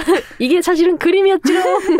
새로운 영업 기술. 네. 그리고 낭만성이 너무 지나쳐지면 감상주의로 빠지고 좀 음. 약간 좀 그렇게 될 때가 느껴질 때가 있잖아요. 좀 과하게 느껴질 때가 있잖아요. 그 딱 직전까지 가요. 아. 그리고 왜 느끼한 곳에 와사비나 고춧가루 있으면은 탁 칼칼하니 깔끔해지는 거 아시죠? 물론 그 정도의 역할만 하는 것은 아니지만 과학이라고 하는 탄탄한 구조와 그런 시라든가 사랑 이야기가 갖는 낭만성 같은 것들이 합쳐지니까 와, 요 음식은 또 아까 우리 셰프님은 오마카세도 대접해 주셨지만 이 음식은 또 아주 상당하다 그런 네. 생각이 들었습니다. 아주 맛있는 독서였습니다. 아. 좋습니다. 네, 오늘 마지막으로 그냥이 소개해 드릴 책은요. 김유담 작가의 이완의 자세입니다. 땡땡의 땡땡 3부작. 따 방금 잠시 쉬는 시간을 갖는 동안 이프로님께서 아주 놀라운 통찰을 보여주셨습니다. 그렇습니다. 우리 셋이 그냥 마구 가져온 책인데 모두가 책 제목이 뭐였죠? 필요의 탄생. 진리의 발견, 이완의 자세. 땡땡의 땡땡이다. 왜 이러는 걸까요, 우리는? 자, 땡땡의 땡땡 특집 이어가겠습니다. 네. 이 책을 제가 계속 이 이완의 자세라는 제목 때문에 처음부터 응? 힘 빼기의 기술? 진짜 이렇게 돼가지고 어, 그래서 제가 단톡방에다가 저는 내일 이완의 기술 가져가겠습니다 그랬어요. 그랬다가 아이고 이완의 자세입니다라고 했는데 그 의미입니다. 이완 힘 음. 빼기죠. 저는 오늘 오마카세 아니고요. flow가 없습니다. 정해진 flow가. 여러분이 주문하는 거 다 한번 만들어 드리려고 해요. 오. 좋아요. 자, 그러니까 뭘 그러면은- 물어보시든지 음. 한번 거기서 가지를 쳐 나가 보겠습니다. 어, 이런 이런 이런 거 야. 좋아요. 그래서 그래서 하고 싶은 얘기 막 해 볼게요. 네. 삼천포로 한번 빠져 볼게요. 네 네. 제가 수영을 못 해요. 저도 지금- 잘 못해요. 톨콩님의 눈빛이 빛나고 있죠. 저분은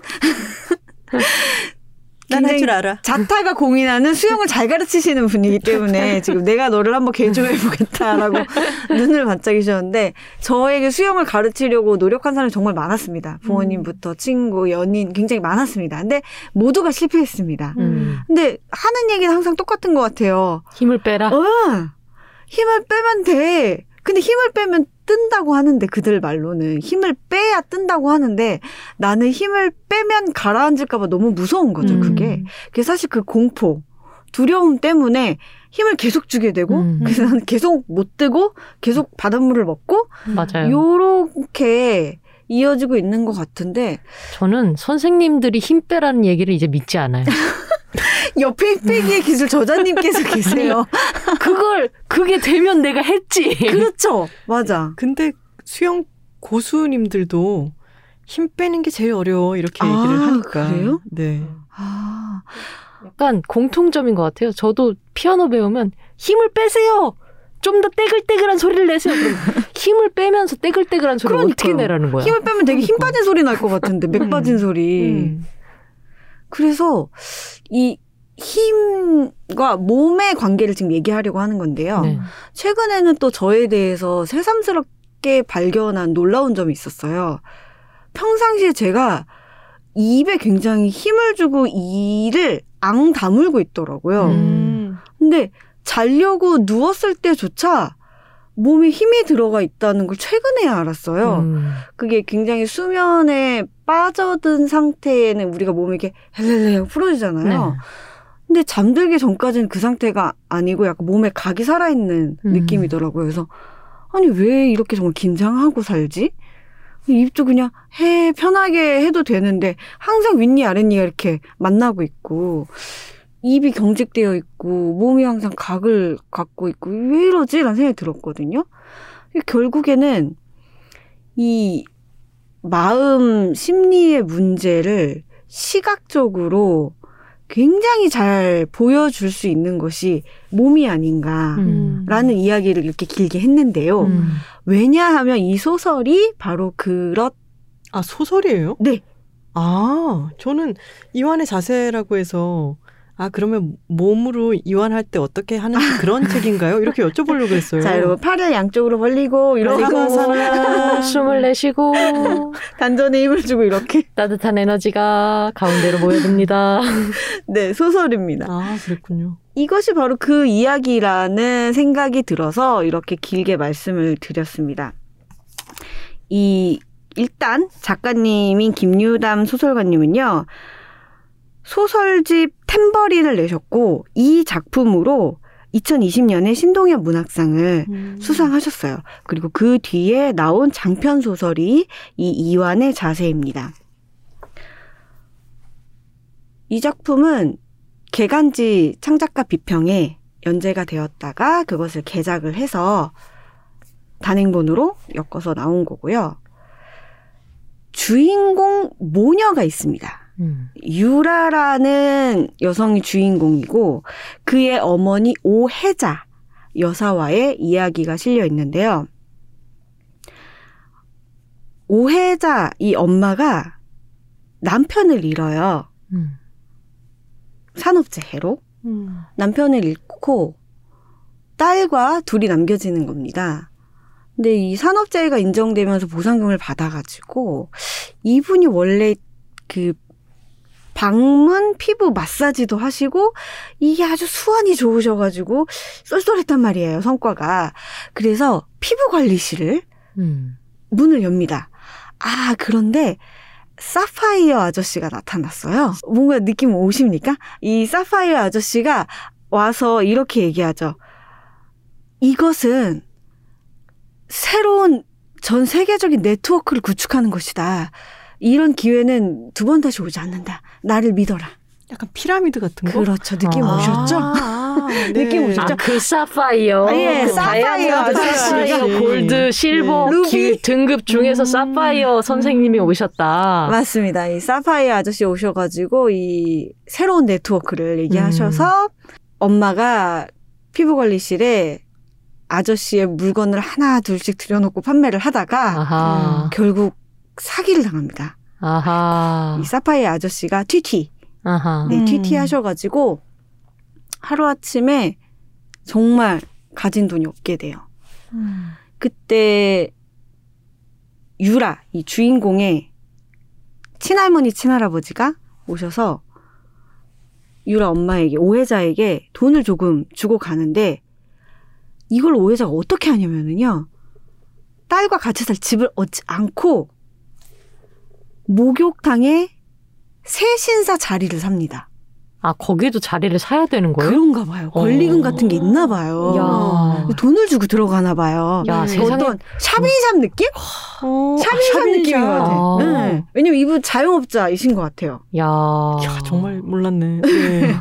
그래서 유라는 갑자기 목욕탕에서 사는 아이가 돼요. 어. 그러니까 진짜 집이 없이? 없어요. 아, 그렇군요. 그래서 이 작은 여자아이가 아홉 살 정도였었던 음. 것 같은데 그 당시에 탈의실에서 먹고 자고 사는 거예요. 음. 엄마랑 같이. 음. 엄마는 세신사죠. 음. 남들의 몸에서 때를 벗기는 사람입니다. 유라는 어떤 아이로 자라냐면요. 이 목욕탕에 왔던 손님 중에 고전 무용 학원 원장님이 계셨는데, 막 애가 좀 끼가 보이는데, 음. 한번 시켜보면 어떻겠습니까? 음. 해갖고 무용을 하게 됩니다. 어. 그러니까 엄마도 몸을 만지고 음. 딸은 몸을 다루는 음. 몸을 자기 몸을 다루는 일을 하게 되죠. 근데 유라에게 재능이 아예 없는 것은 아닌데요. 이 아이가 정말 훌륭한 무용수로 성장하기까지의 어떤 음, 걸림돌이 있어요. 근데 그게 뭐냐 하면 처음에 엄마 혜자가 내가 새신사를 해야 되는데 처음 하는 일이니까 너무 서툴고 어떻게 뭘 해야 될지를 모르잖아요. 그러니까 어떻게 하냐면 그러니까 영업이 다 끝난 후에 밤마다 유라를 때밀이 침대 위에 올려놓고 가만히 있어봐 라고 하고 때를 막 미는 연습을 하는 거예요. 아유, 아팠겠다. 그쵸? 아프고 어린아이는 그게 너무 싫은 거죠. 우리 그냥 엄마가 몇 달에 한 번씩 데려가서 목 때만 밀어줘도 얼마나 싫었어요. 근데 유라 그게 너무 싫었고, 그리고 여기 이 넓은 목욕탕에 엄마랑 나랑 둘만 있지만 알몸으로 이렇게 어떤 행위를 당하는 거죠. 이게 음. 자기는 수치스럽고 싫었던 거예요. 근데 그렇게 몸을 아이가 비틀기도 하고 하기 싫은 티도 내고 하고 하면 엄마 해장 지금 너무 힘든 음. 시기인 거잖아요. 자신의 인생에서. 그러니까 말과 행동이 곱게 안 나가는 거죠. 딸에게. 난 지금 음. 오늘 하루도 너무 지쳤고 하다 보니까 뭐 가만히 있어! 라고 하면서 자신도 모르게 이제 그런 말을 하게 되는 거죠. 이거 안 하면 우리 어떡할 거야, 지금 너랑 나랑 둘이. 음. 여기서 우리 이거 못 넘으면 어떡할 거야. 이런 말까지 나가는 거죠. 그러면서 이제 아이를 찰싹찰싹 때리기도 하고, 가만히 있어. 좀 힘 좀 빼고 누워봐. 막 이러면서. 그런 시간들이 있었어요. 꽤 오래. 이 모녀가 집을 얻어서 나중에 이 목욕탕 생활을 정리하기까지 그런 밤들이 계속 있었던 거예요. 음. 그게 유라에게는 어떤 트라우마처럼 음. 남아 있고 또 하나는 자신도 이 목욕탕 안에서 생활을 하는 시간에는 거의 헐벗고 지내잖아요. 그러니까 남들의 시선을 항상 받는 거죠. 음.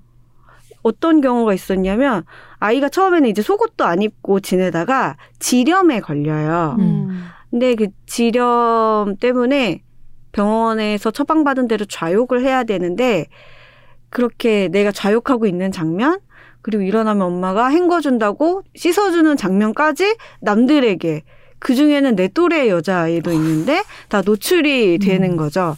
그런 경험을 하고 자란 거예요.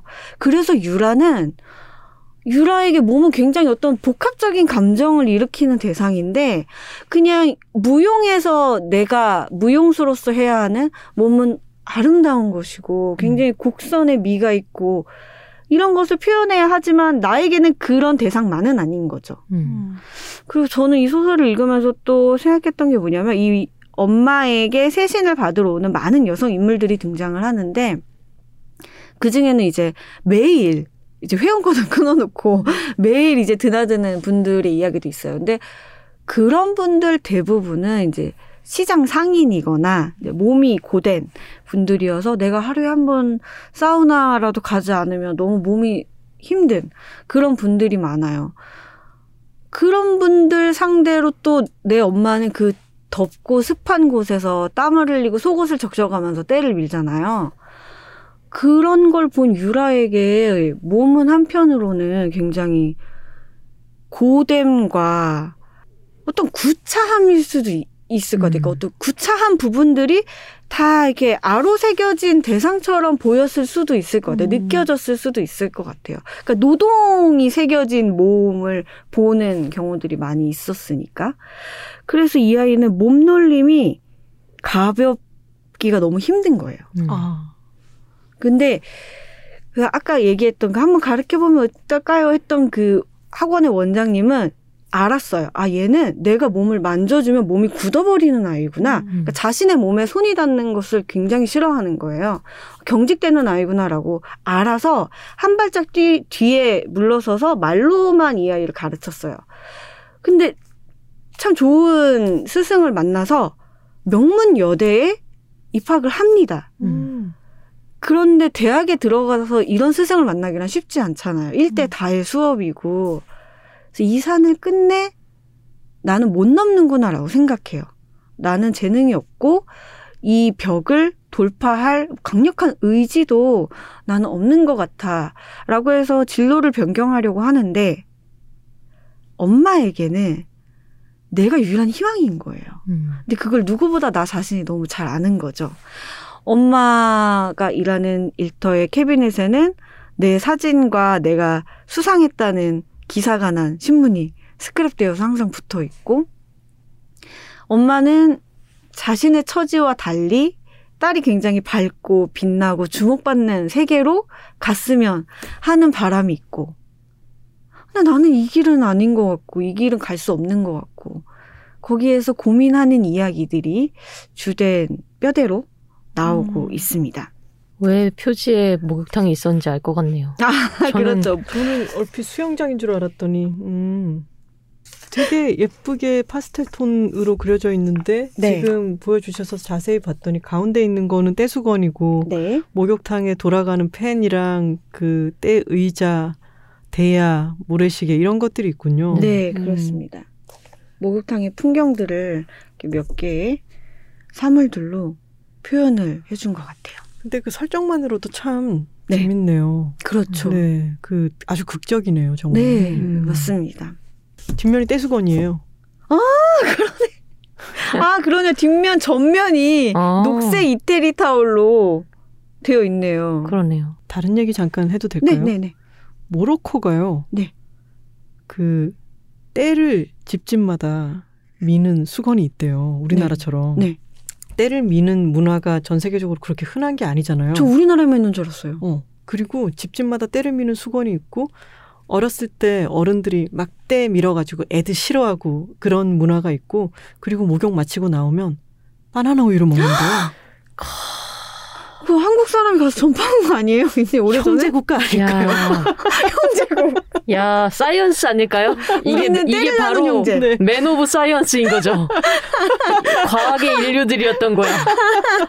그리고 아, 우리나라에서는 향을 넣은 바나나 우유지만 거기서는 실제 바나나로 만드는 우유를 먹는다는데 때를 밀고 그러고 난 뒤에 바나나 우유로 보충을 하는 그것이 뭔가 몸에서 땡기는 게 있는 건지 아. DNA에 새겨진 거죠. 전 좀 다릅니다. 전 삼각 커피 우유가 좋습니다. 음. 아 삼각 커피 우유 그렇습니다. 지금 이프로님이 헉 이라고 네. 반응을 하셨는데 뭐 뜨거운 데서 커피 나와가지고. 그렇죠. 저는 쪼꼬 우유 아. 좋아하시는 거 있었나요?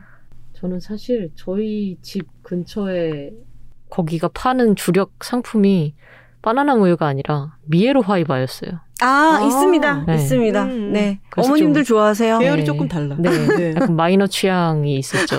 네. 근데 주인공이 결국에는 나오게 된 거죠. 그 이사를 간 거죠. 나중에는. 네, 네, 네. 나왔습니다. 어, 네. 다행입니다. 중학생 시절부터는 아마 따로 목욕탕 밖에 집에서 생활을 했던 것 같고요. 이게 아까도 제가 이 엄마 혜자와 딸 유라 사이에 몸을 두고 공유했던 경험, 음. 상처에 대해서 이야기를 했잖아요. 유라가 자신의 이런 경직된 몸을 풀려면 어떤 산을 넘어야 음. 할것 같은데 그 이야기가 소설이 후반부에 나오고 그리고 음. 열린 결말로 음. 끝이 나게 됩니다. 음. 근데 한국 무용이었겠죠? 고전 무용이라고 한다면? 네. 한국 무용은 사실 서양 무용에 비해서는 그렇게 터치가 없는 걸로 알고 있거든요. 아, 그래서 사실 대학에 들어가기 전까지 피해 왔을 수 있겠구나라는 생각을 했거든요, 저는. 왜냐면 다른 무용은 다 하다못해 손을 잡는다든지 아니면 뭐 음. 들어 올린다든지 그런 게 굉장히 많으니까 그 전까지 그렇게 못 됐을 거라는 생각이 들어요. 그러네요. 한국 무용은 터치가 잘 없다. 네. 들어 올리거나 뭐 이런 것도 없고 손 맞잡고 막 그쵸. 그런 것도 잘 없고 좀 각자 추는 분위기가 있고 그렇게 각자 추는 분위기. 네. 그리고 약간 그 땅, 불쾌한 예. 느낌이 들죠. 이렇게.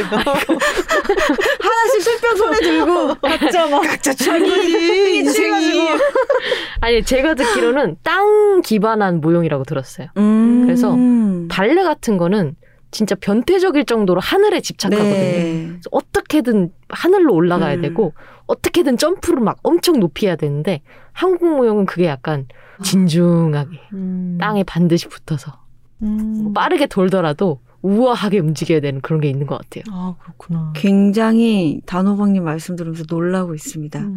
일단 첫 번째, 이 유라가 대학에 가는데, 입학하는데 굉장히 큰 공을 세운 대회가 있었어요. 거기서 수상을 해가지고 이제 대학 입학에 굉장히 결정적인 영향이 된 건데, 그 대회에서 춘 춤이 승무였습니다. 음. 승무, 여승이 혼자 추는, 서글프게 굉장히 네. 추는 그 춤이었었죠. 그렇죠. 그래서 승무도 되게 마지막까지 안 움직이다가 손끝만 탁 하면은 이제 손끝에 음. 있는 그 뭐라 그러죠 천이. 그거 천이 이렇게 나풀 하는 게 미잖아요. 그렇죠. 그러니까 말씀하신 거에 되게 놀랬고 또 하나는 그 땅에 대한 이야기예요. 이지은 문학평론가가 이 소설의 해설을 쓰면서 이렇게 쓰셨거든요. 지상에 발붙이고 사는 우리가 세계의 구속으로부터 벗어날 수는 없겠지만 온탕의 부력을 빌려 잠시 이완의 자세를 취해볼 수는 있겠다. 음. 라고 쓰셨거든요. 음. 이 땅과 붙어 있다라는 것도 음. 어 그리고 상정부 이거는- 책방의 예체는 음. 전문이잖아요. 야, 오, insight 야, 저 되게- insight. 어, 그러게요. 저 되게 잘 음. 맞힌 것 같아요, 꽤 지금. 뚫었어. 야, 씨. 음. 오, 나 대단하다. 오. 오늘 아주 처음부터 끝까지 우리 단호박 님의 오마카세로 아, 이어지고 그렇죠. 있습니다. 사실 이 소설이 이 모녀의 여기 그런 표현이 나오는데 우리 모녀 온탕과 냉탕을 오갔다라는 표현이 있는데 사실 모든 관계가 그렇고 모녀 관계도 예외가 없이 다들 그럴 것 같아요. 이 온탕과 냉탕을 오가는 이 모녀의 참 애증의 이런 관계에 대한 이야기도 있고 유라라는 아이의 성장담이기도 하고요. 성장 소설이기도 하고요. 오해자라는 한 여성의 삶에 대한 이야기이기도 하고 앞서 얘기했다시피 몸 에 대한 이야기도 이야기이기도 하고 또 하나는 이게 공간이 여탕이잖아요. 음. 여성의 몸 그리고 여성들의 사회 요거에 대한 이야기이기도 한데 사실 제가 오늘 말씀드린 이야기 중에 빼놓은 부분이 굉장히 많아요. 살이 굉장히 얇은 소설이지만 살이 굉장히 많은 소설인데 그 중에 딱 하나만 말씀을 드리고 싶은 게 오회장이라는 인물에 대한 이야기예요. 이 해자에게 때를 밀러오는 손님이고 굉장히 어떻게 보면 거상이에요. 음. 시장 상인들 중에서 돈이 굉장히 많고 일본에서 물건을 수입해서 판매하는 큰 상점을 운영하고 있는 이 오 회장인데 이분이 암 진단을 받게 돼요. 그래서 유방 한쪽을 절제하는 수술을 받습니다. 근데 그 뒤에 수술을 받고 6개월 정도 후에 평소처럼 목욕탕을 찾아요. 음. 그 예전보다 더 자주 오히려 욕탕에 오고 그리고 그 오해자 입장에서는 늘 밀던 몸이지만 때를 밀던 몸이지만 가슴이 한쪽이 없고 큰 흉터가 남겨져 있는 이 몸을 대하기가 예전 같지 않은 거예요. 이렇게 주춤하는 거죠. 그러면 오 회장은 전 이 오 회장이라는 인물이 참 좋았는데 음. 오히려 먼저 농을 건네요. 음.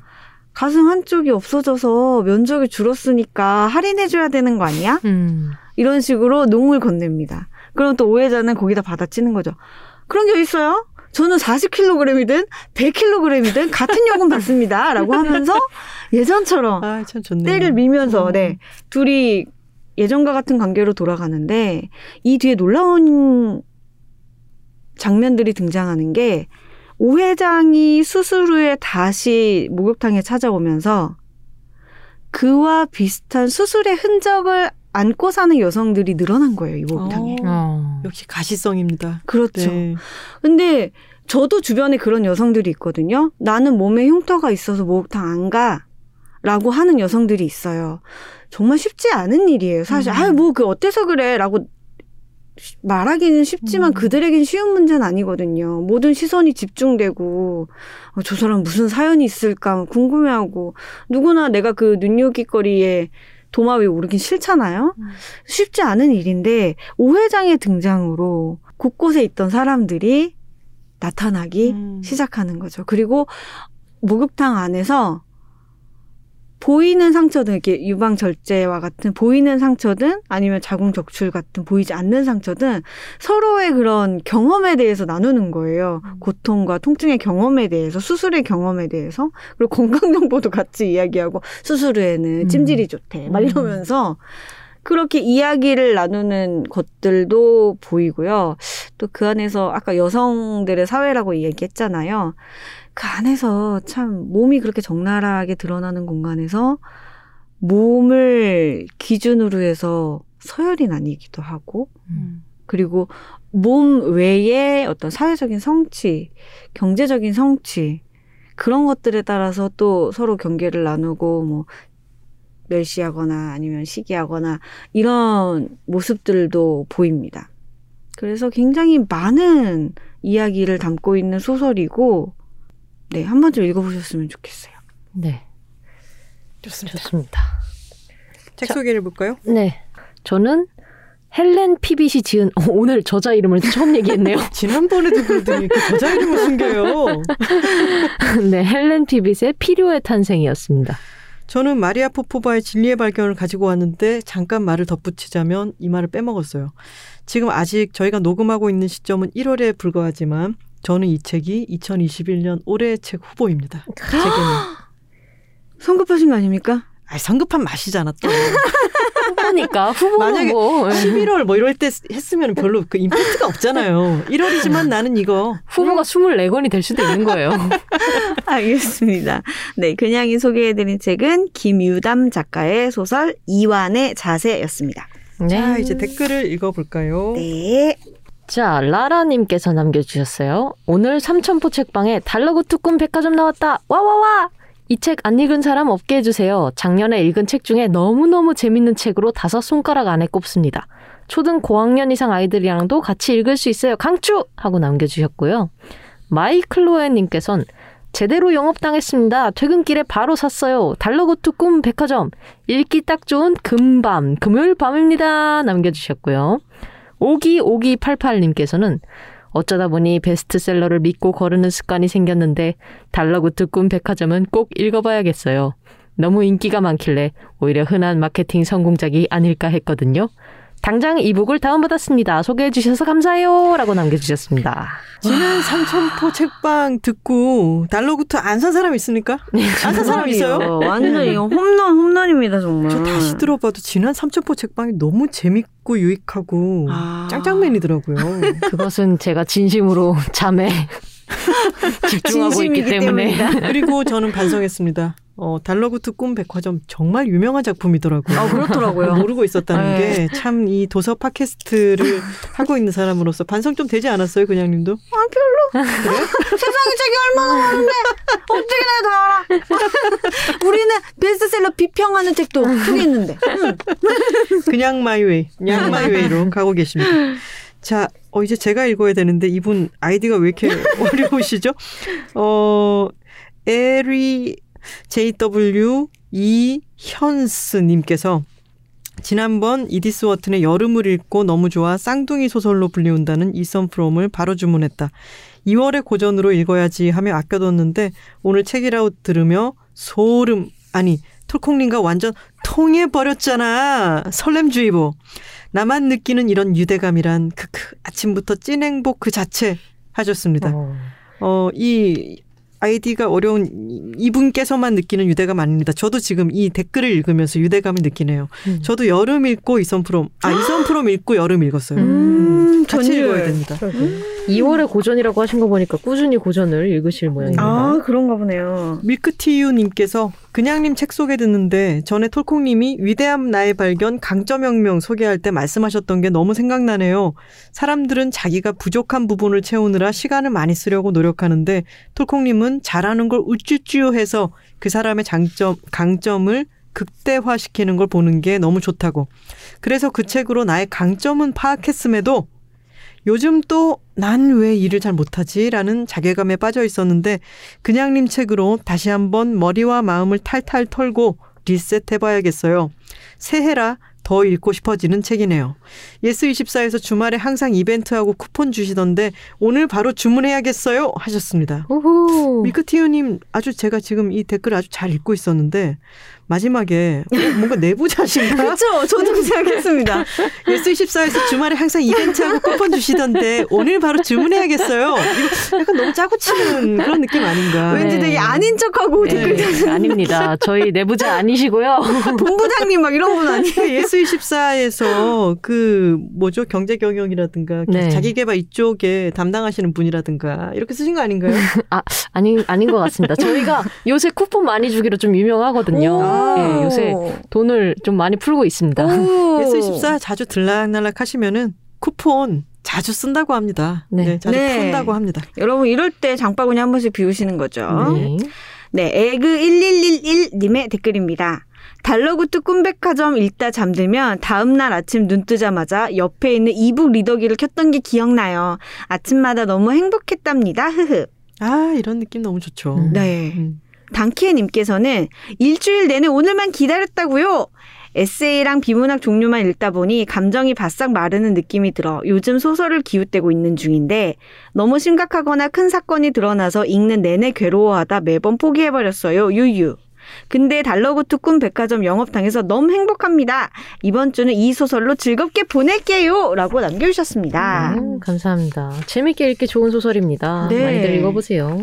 맞아요. 좀 쉬려고 소설이나 좀 읽어보자 했는데 너무 힘든 얘기 읽다가 더 힘들어질 때도 있잖아요. 그럴 네. 때도 있어요. 어, 물론 그런 작품이라고 해서 아, 이- 읽지 마세요. 그러면 이렇게 할 얘기할 수는 없는 거지만 달러구트 꿈백화점은 제가 사놓고 아직 읽어보지는 않았지만 편안하게 재미있게 즐겁게 읽을 수 있는 것 같더라고요. 네. 네. 좋은 책입니다. 음. 자, 또 읽기 어려운 네. 어, 아이디 분이 한 분 오셨는데 디 레세린 아니면 디에 레세린 혹은 디에 르세린 다이 아닐까요? 다이. 그러니까 다이. 나일르스행 님께서 책이라고 듣고 읽지 않을 수가 없었다. 달라구 꿈백화점. 삼천포 책방 세 분의 영업력이란 하면서 크 하면서 엄지 이모티콘을 날려주셨고요. 읽는 내내 귀여워서 발차기도 했다가 조금 눈물도 날 뻔했다가 누워서 발 광광광 하면서 발 이모티콘을 남겨주셨고요. 책 다 읽고 방송 한 번 더 들었는데 또 들어도 재밌어. 꺼이꺼이 삼천포 책방 사랑해요. 매일 밤 꼬박꼬박 최대한 깊은 잠을 주무세요. 그게 전부랍니다. 어휴, 책에 나오는 문장인가 보죠? 네. 와. 매일 꼬박꼬박 깊은 잠을 주무셔야 합니다. 네, 그게 전부라고 합니다. 우리 단호박님이 이 책을 좋아하는 이유가 있었네요. 진짜 네. 꼬박꼬박 깊은 그쵸. 잠을 주무셔야 됩니다. 약간 요새는 좀 거의 미신에 가깝게 계속 잠을 얘기하게 돼가지고 모든 문제의 근원을 다 잠 부족으로 돌리게 되는 것 같아요. 요새 문제가 아니야. 그때 소개하고부터 계속 그랬어요. 그죠? 하루 이틀 일은 아니에요. 다음 주에도 저희는 어, 막강한 영업력으로 저희 잠 전도사님과 함께 다시 돌아오겠습니다. 매주 목요일과 금요일 알람 맞춰주세요. Check it out, check it out, check it out, check it out, check it out, check it out, check it out, check. Check it out, check it out, check it out, check it out, check it out, check it out, check it out, check it out, check it out.